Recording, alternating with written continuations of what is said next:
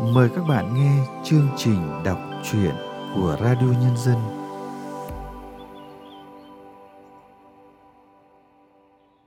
Các bạn thân mến, trong chương trình đọc truyện hôm nay, chúng tôi mời các bạn nghe truyện ngắn Những người cưỡi khói của tác giả Nguyễn Thị Kim Hòa.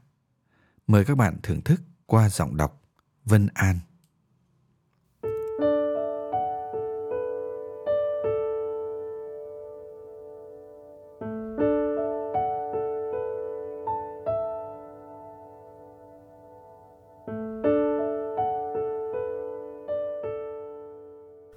Út lớn phát hiện mình mê anh kép Hồng Nam. Vì mê anh, Út lớn ước sao, ngày chỉ có hai buổi thôi, giữa trưa và đêm. Đêm, để trong lúc Út xếp lãng sản chén dĩa rửa xong lên mâm. Tình tình tình tan tính. Giọng đờn dạo dẫn xuống từ bờ đê, bần thần gan ruột. Và đêm, để treo mùng cho bà ngoại chờ đợi căng đôi tay út hơn đinh căng bốn gốc mùng. Tim út đập phùng phục theo tiếng ca đang chút lên. Ba bài mở màn của cô đào sắp xong. Người ta sắp ra rồi, ra tới rồi. Ráng ngốc dậy giữa run rẩy khốn khổ. Trái tim đỏ mặt nhắc út.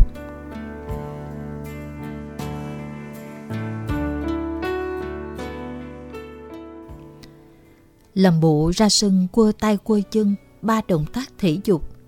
Tiếng ngáy bà ngoại vừa kéo được chuỗi rung cửa mùng đầu tiên. Út lớn tức thì, lẻn khỏi cửa ngõ, tay xách theo cái ghế nhựa. Út đi về phía ánh sáng. Hẻm nhỏ, cột đèn đường duy nhất ở tuốt đầu khúc quanh. Những biển số nhà ngậm tối. Ngọn đèn duy nhất ráng chùi khỏi chỗ treo, cố rải vào lòng hẻm những dải sáng. Ánh vàng yếu ớt chỉ khoanh được một dũng sáng mỏng chính đầu hẻm. Tối ăn luôn cả bóng ngọn đèn. Từ cột đèn nhìn lên, mặt trời của đêm hẻm nhỏ nằm ở mặt bờ đê rào rạc gió. Mặt trời mọc từ hơn tháng trước, ngày chiếc cúp 50 sơn hồng dòng dèo qua những góc hẻm, kéo theo sau rần rần một đám con nít lẫn giọng rau hết điện khọt khẹt. Đoàn cải lương ẹt ẹt chúng tôi xin trân trọng kính ẹt ẹt chào bà con cô bác. Tối nay đoàn chúng tôi xin ân hạnh phục vụ ẹt ẹt dở diễn ẹt ẹt. Dưới cục đèn đường, mấy ông già ngưng chuối đầu vào bàn cờ. Trước các sân nhà, mấy bà già ngừng ngang câu rầy cháu lắng tai nghe. Trên bờ đê, tám lò heo, chân dạng hẳn, mặt đầy sung sướng, ngó cái sân khấu đang từ từ nhô lên từ đất nhà mình. Gặp ai qua, cũng làm như mình là ông trưởng đoàn, hồ hởi, nắm tay nắm chân níu lại. Tối nhớ lên coi nghe. Đây toàn đào kép thứ dữ, không phải mấy đoàn tàu lao sống gian, tối hát sáng dông đâu à. Út lớn đi ngang, tính chửi, Dì Tám cứ sàn ràng trước mặt không chịu tránh đường. Nhưng từ gầm sân khấu, một ánh mắt bỗng đâu chui ra, khiến út nín khe. Trời về chiều, gió mát liệm trào lên từ mặt sông, nhưng má út, tim út như đang lên cơn sốt. Bắt đầu chỉ là chút râm ran nóng, rồi chẳng mấy chốc bừng bừng, đỏ dậy cả tay chân mặt mũi. Út cảm giác như mình đang say. Không phải cơn say vì mấy ly rượu trắng có lần lén uống trộm của bà ngoại. Út say bởi một ánh mắt. Hình như bữa ấy là ánh mắt chàng lục dân tiên, mày đậm ngang, viền mắt dày, khiến cái nhìn luôn thẳng, đầy nghĩa khí. Mấy bận sau này, khi là tia mắt da diết mà đau đớn của chàng thổi sáo trương chi, lúc lại ánh nhìn mượn nhẹ tên, để dùi dấu ngổn ngang bao tâm sự của chàng áo vũ cơ hàng kiếm sĩ. Mắt nhìn nào với út lớn cũng không khác bù mê. Giữa trưa trời nắng cháy da, mình út trèo lên đê đổi nắng, coi đoàn cải lương tập tuồng. Kép hồng nam ở đó, quần ủi nổi ly, giày tay, thiếu cây sơ mi trắng, là thành anh công chức. Người mang ánh mắt bỏ bùa út lớn ở đó, giữa thành chủ tô ngã Giang Châu, áo ba lỗ quần đùi, công chúa Mỹ Nương, đầu nón lá, chân dép lê, hay nàng Kiều Nguyệt Nga, vừa xuống giọng cổ, vừa phát đích đứa con đang ẩm, bắt ngủ. Giữa buổi tập tuồng, khi gia diễn chen lẫn giai người, khi những nhếch nhác đời thực chồng lên, làm nực cười lẫn bẻ bàn, những ông chúa anh hùng hay các bậc tiểu thư. Kép Hồng Nam dẫn hệt một ngôi sao, nhất quyết không buông rơi lung linh.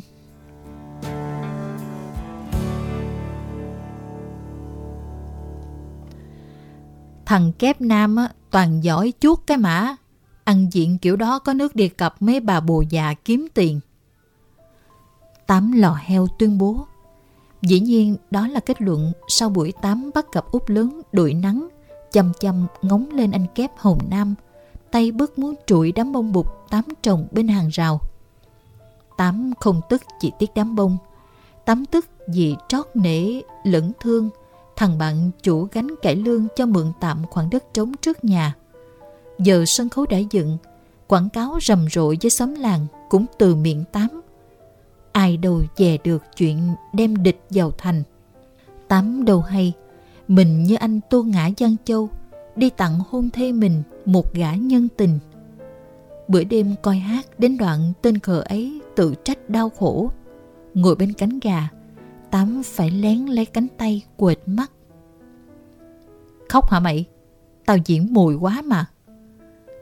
Thằng bạn chủ gánh không hiểu lòng Tám. Xuống dài còn dỗ lưng bạn chọc quê. Chỉ giờ bạn đào Mỹ chắc bằng tinh tế đàn bà nhìn ra được gì đó nên hay cười cười với Tám. Anh Tám yên tâm, lậm mai không lậm chứ lậm nghệ sĩ tụi em là mau chán lắm. Như một lớp tuồng giảng nhanh thôi anh Tám à. Tám lò heo, không biết rồi dở tuồng si mê trong tâm trí út lớn, còn bao lâu nữa mới giảng. Nếu có quyền hành, Tám đã thẳng tay loại hắn, gã đàn ông chỉ hơn được Tám giọng ca ra khỏi sân khấu yêu đương khốc liệt này. Khổ nổi, Tám chỉ là một anh chạy ba gác chở mướn trong xóm lò heo. Dù với gánh cải lương nghèo, Tám còn có thêm cái uy, ông chủ đất.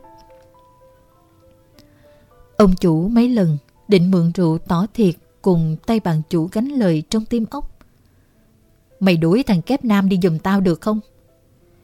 Nhưng nhìn lại, thấy bạn mình vừa hát kép độc, vừa kim anh kéo màn.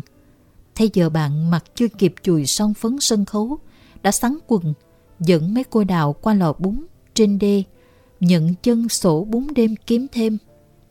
Cả gánh hát tính luôn cả âm thanh, phong màn, đào kép, chỉ dọn dẹn tám con người. Đã vậy phần đông lại là những gương mặt tuổi tác đã dần không thể cứu giảng bằng giọng hát. Không có kép hồng nam, dù say quắc cần câu hay ghen tuông tối mắt, Tám vẫn tỉnh táo hiểu, dễ gì gánh cải lương của bạn mình trụ được. Tuổi trẻ, giọng ca, sức hấp dẫn, tình địch của Tám sở hữu hết. Với bạn diễn, hắn là hồi tưởng tuổi trẻ, là hy vọng về rổ tiền tràn miệng của cả đoàn. Với khán giả, hắn là tên ma cô cảm xúc, kẻ lấu cá, giỏi điều khiển để khóc cười, phẫn nộ hay yêu thương, cứ giật dây nhau, nhảy chồm chồm dưới sân khấu. Khán giả mấy xóm bờ đê, với lực lượng cốt cán là bà già con nít mê tích hắn, ghé một quán bánh canh tức khắc có người thay hắn trả tiền. Đi ngang hàng sinh tố, đảm bảo thế nào, hắn cũng được trũng rỉnh sách về gần chục bị, chia đủ hết đoàn. Dân bờ đê, sông chảy kề bên nách, chắc dướng phải hơi nước ngọt, nên cũng ghiền ngọt lựng mùi mẫn của cải lương. Ba tháng, gánh hát thằng bạn vẫn cấm dùi trên đất nhà tám lò heo. Một kỷ lục thời gian chưa từng có. Bạn rút phẳng tờ tiền hai ngàn được thằng nhỏ chị cổng chồm lên tặng lúc trên sân khấu. Cẩn thận cất vào túi, cười tấm tắc. Tám nhìn xuống đi, chỗ dãy ghế đủ màu, đủ kiểu. Do từ khán giả sách theo từ nhà, thấy thêm một cái cười nữa. Cười mê mẩn chạy đuổi riết theo một dáng người trên sân khấu của Út lớn.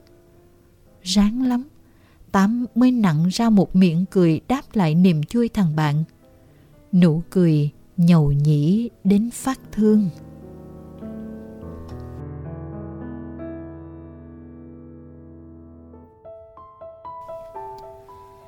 Bà ngoại xém chút nữa làm rớt chai dầu gió, vẫn còn cầm nguyên cái mùng chưa chịu treo. Út lớn vừa hỏi bà ngoại có muốn coi cải lương. Bà ngoại ngạc nhiên quá.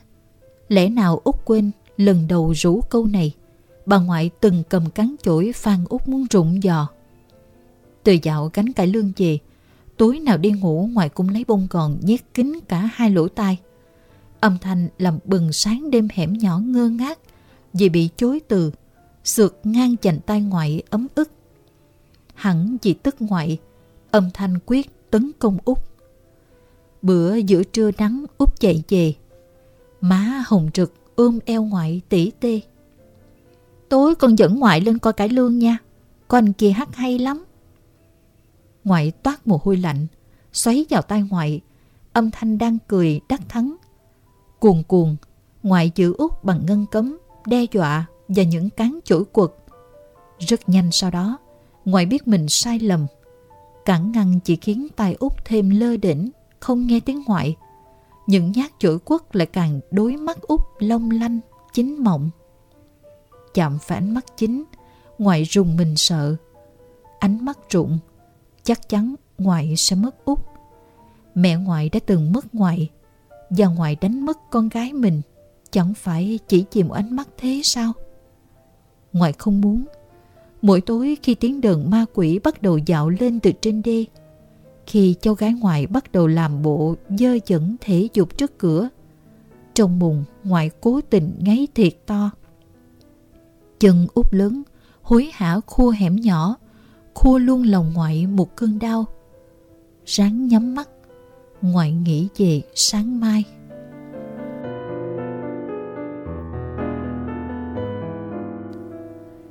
Ngày của ngoại giờ chỉ hai buổi, trước giữa trưa và trước đêm.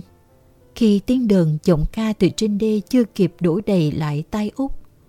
Trong ngày của mình, ngoại kể út nghe về những gánh cải lương phải trôi dạt nơi gốc chợ sân hợp tác. Cám cảnh, ngoại sẽ tặc lưỡi cùng út về những bữa cơm vừa ăn, vừa đuổi mũi dưới gầm sân khấu bẹp nhẹp sình. Rưng rưng, ngoại sẽ nhắc với út những đêm diễn võ xin tiền chỉ đựng toàn những cái lắc đầu hay bãi đầm khạc từ một gã say.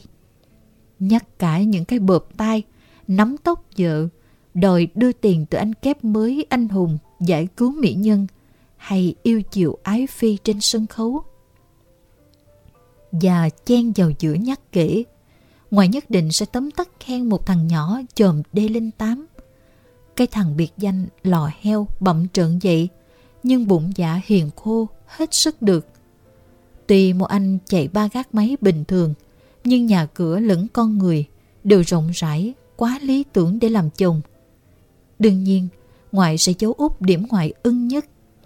Tám cả ba tháng ở cạnh gánh hát, vẫn không sướng được một câu giọng cổ, không thèm mê tiếng đờn.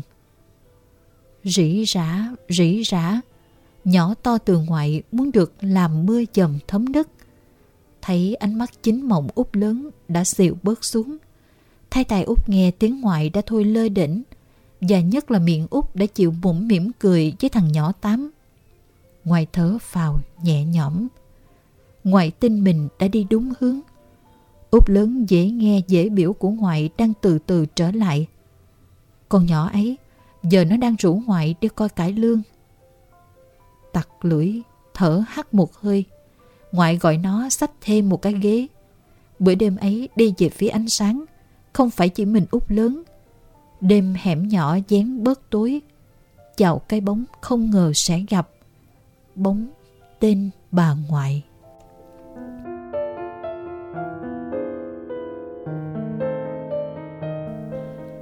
Gánh cải lương đêm đó diễn tuồng như lời giả biệt. Sân khấu bờ đê Gió lật phật cánh màn, trao luyện ánh sáng đèn. Đầu kép, hai câu hát, lại đưa tay tém tóc bay. Bị ni lông, dài túm bụi chốc chốc, chạy qua, chạy lại. Chọc ghẹo mắt nhìn khán giả.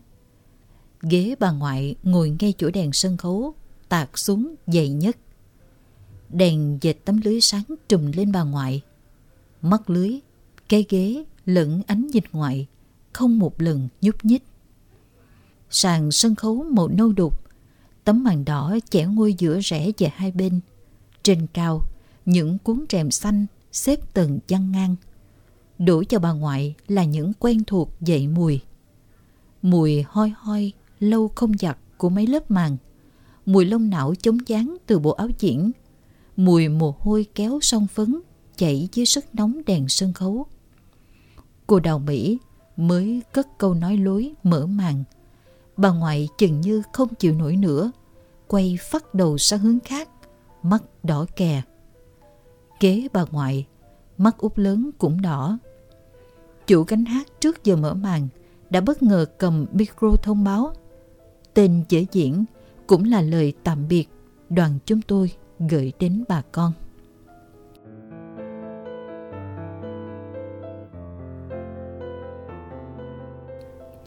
Ngày mai gánh hát sẽ rời đi. Mai, đêm sẽ lại đặt quánh hẻm nhỏ bởi mặt trời của đêm đã biến mất trên bờ đê rào rạc gió. và mai, út lớn sẽ ra sao nếu không thấy nửa một ánh mắt? Dở diễn đâu lắm bi thương mà trên sân khấu với khán giả, người chàng dụa, kẻ lén chấu sụp sùi. Dưới gầm sân khấu, bên mâm nhậu, đầu hồng đã chuẩn bị từ lúc chiều. Tắm lò heo uống trước ly rượu chia tay, đầu đuổi chan chát tiếng đờn ca, lẫn tiếng chân người dội xuống. Kế tắm, mấy cái thùng giấy miệng bùi nhùi, nào quần áo mùng mình. Sau tắm, nào son chảo chén đũa, nào mấy cái giường xếp chồng nhau, ngổn ngang như bầy binh bố trận.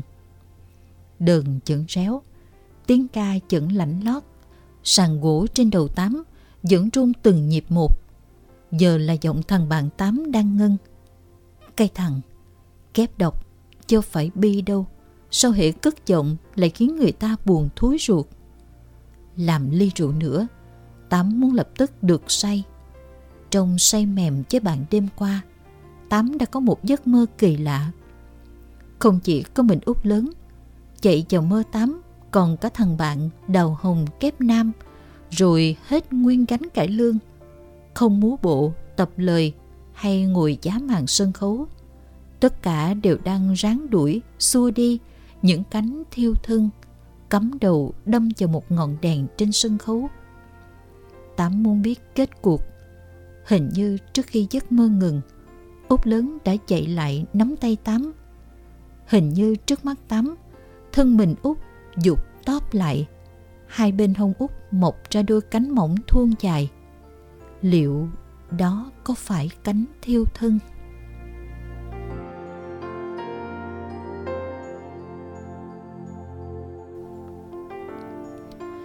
Buổi sớm, gánh cải lương dọn khỏi sớm bờ đi. Tám chữ nằm kiếm giấc mơ đi lạc trong nhà. Giấc mơ không trở lại, nhưng ông già nhà làm bún kế bên đã cho Tám biết cái kết. Sáng sớm dậy tập thể dục, ông còn kịp thấy đuôi chiếc cúp 50 hồng của vợ chồng chủ gánh hát quẹo ra đường lớn. Núi sau chiếc cúp, cái xe tải chở lĩnh kỉnh đồ đạc thả rớt vào buổi sớm bờ đê cả quần khói. Cưỡi khói trên thùng xe, ông già nói thấy có người giãy tay chào ông. Là anh kép Hồng Nam. Ông nhận ra anh ngay vì đường ly quần ủi thẳng tắp và đôi giày tay. tuổi chào anh, gà gật ngủ, hình như không phải là người trong cánh hát. Con nhỏ mặt quen lắm, hỏng chừng dân xóm mình. Ông già đoán với Tám. Chân thấp chân cao, Tám chạy xuống con hẻm nhỏ với chân đi. Trong ngôi nhà cuối hẻm đã không còn dấu vết gì của đứa con gái Tám thương. Sau nhà, bà ngoại đang đốt một đống lửa, kẹp tóc, gương lược, mấy bộ quần áo bỏ lại của út lớn dồn đống trên đất. Không biết có tắm, bà ngoại lôi từ cái rương bên cạnh ra một bộ áo sân khấu cũ nhưng vẫn còn nguyên si lấp lánh. Giờ cao cái áo, tưởng sắp ướm lên người. Đột nhiên bà ngoại cúi xuống, thả tay. Lấp lánh cùng mấy món đồ còn sót của út lớn bốc lửa. Quá khứ bốc cháy cùng hiện tại, rồi khói trắng bốc lên. Buồn thiêu, xa xót sớm mai.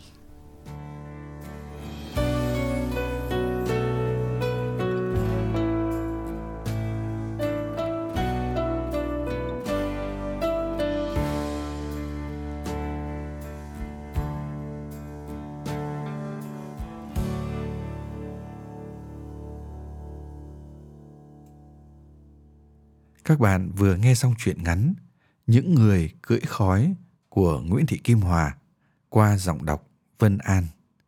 Sau đây, chúng tôi mời các bạn nghe nhận xét của nhà văn Võ Thị Xuân Hà về tác phẩm này. Những người cưỡi khói của Nguyễn Thị Kim Hòa giống hệt một vở kịch cuộc đời. Con người dù có lý trí, có cái ngay ngắn, cũng khó có ai chống lại được vở kịch, được sắp sẵn và lôi kéo mình bước vào làm một vai đầu kép. Giọng điệu câu chữ kể chuyện của nhà văn đậm chất miền trong. Hình hài các nhân vật được tô vẽ khá chân thực. Bức tranh làng quê, khăn rằn áo tía, lao sao gió bờ đê thổi tới. Mang mang màn đêm đen bị nhuộm thẫm ánh đèn sân khấu. Lại cứ tưng tửng vui vui nhưng không khí chuyện cứ trực trào ra, dòng nham thạch buồn thấu xương. Ở đâu nhảy ra cái ánh mắt của một kép chính trong cái đoàn cải lương nhỏ, đậu lại trên mảnh đất xương muối và vai kia. Giữa buổi tập tuồng, khi vai diễn chen lẫn vai người, khi những nhếch nhác đời thực chồng lên làm nực cười lẫn bẽ bàng những ông chúa, anh hùng hay các bậc tiểu thơ kép hồng nam, vẫn hệt một ngôi sao, nhất quyết không buông rơi lung linh. Ngôi sao ấy đã khiến một cô gái của xóm nhỏ siêu lòng, hay cái định mệnh lặp lại, của số kiếp đàn bà như bà ngoại cô. Dù cách nào cũng không ai ngăn lại được bước chân của gió. Không ai hiểu được vì sao út lớn lại lặp lại bước chân của bà ngoại. Người mang ánh mắt bỏ bùa út lớn ở đó, giữa thành chủ tô ngã Giang Châu, áo ba lỗ quần đùi.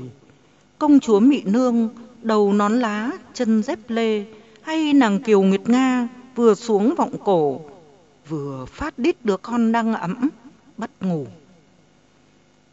Những câu chữ này của Nguyễn Thị Kim Hòa không đơn giản chỉ là một hình ảnh của gánh hát cải lương, đó là hình ảnh thế gian chật trội, nhốt trong một gánh hát. Chưa đọc hết chuyện, đã thấy rõ cái kết của số mệnh. Nhưng tôi thích những câu chữ rồn ràng, đầy hình ảnh, có hấp lực riêng khác vùng miền này của Kim Hòa. Út đi về phía ánh sáng, hẻm nhỏ, cột đèn đường duy nhất ở tuốt đầu khúc quanh, những biển số nhà ngậm tối, ngọn đèn duy nhất, dáng chuồi khỏi chỗ treo, cố giải vào lòng hẻm. Những dải sáng, ánh vàng yếu ớt chỉ khoanh được một vũng sáng mỏng dính đầu hẻm. Tối ăn luôn cả bóng ngọn đèn, từ cột đèn nhìn lên, mặt trời của đêm hẻm nhỏ, nằm ở mặt bờ đê, rào rạt gió. Chính vì cái câu phần đầu chuyện út đi về phía ánh sáng đó mà chuyện ngắn này có sự bất khuất của những người cưỡi khói, những người tự mình tạo nên số mệnh mình. Vì vậy, cũng chẳng nên buồn khi cô út đó đã bỏ đi theo mây khói. Chương trình đọc truyện của Radio Nhân dân hôm nay xin được tạm dừng tại đây. Hẹn gặp lại các bạn vào chương trình sau. Thân ái, chào tạm biệt các bạn.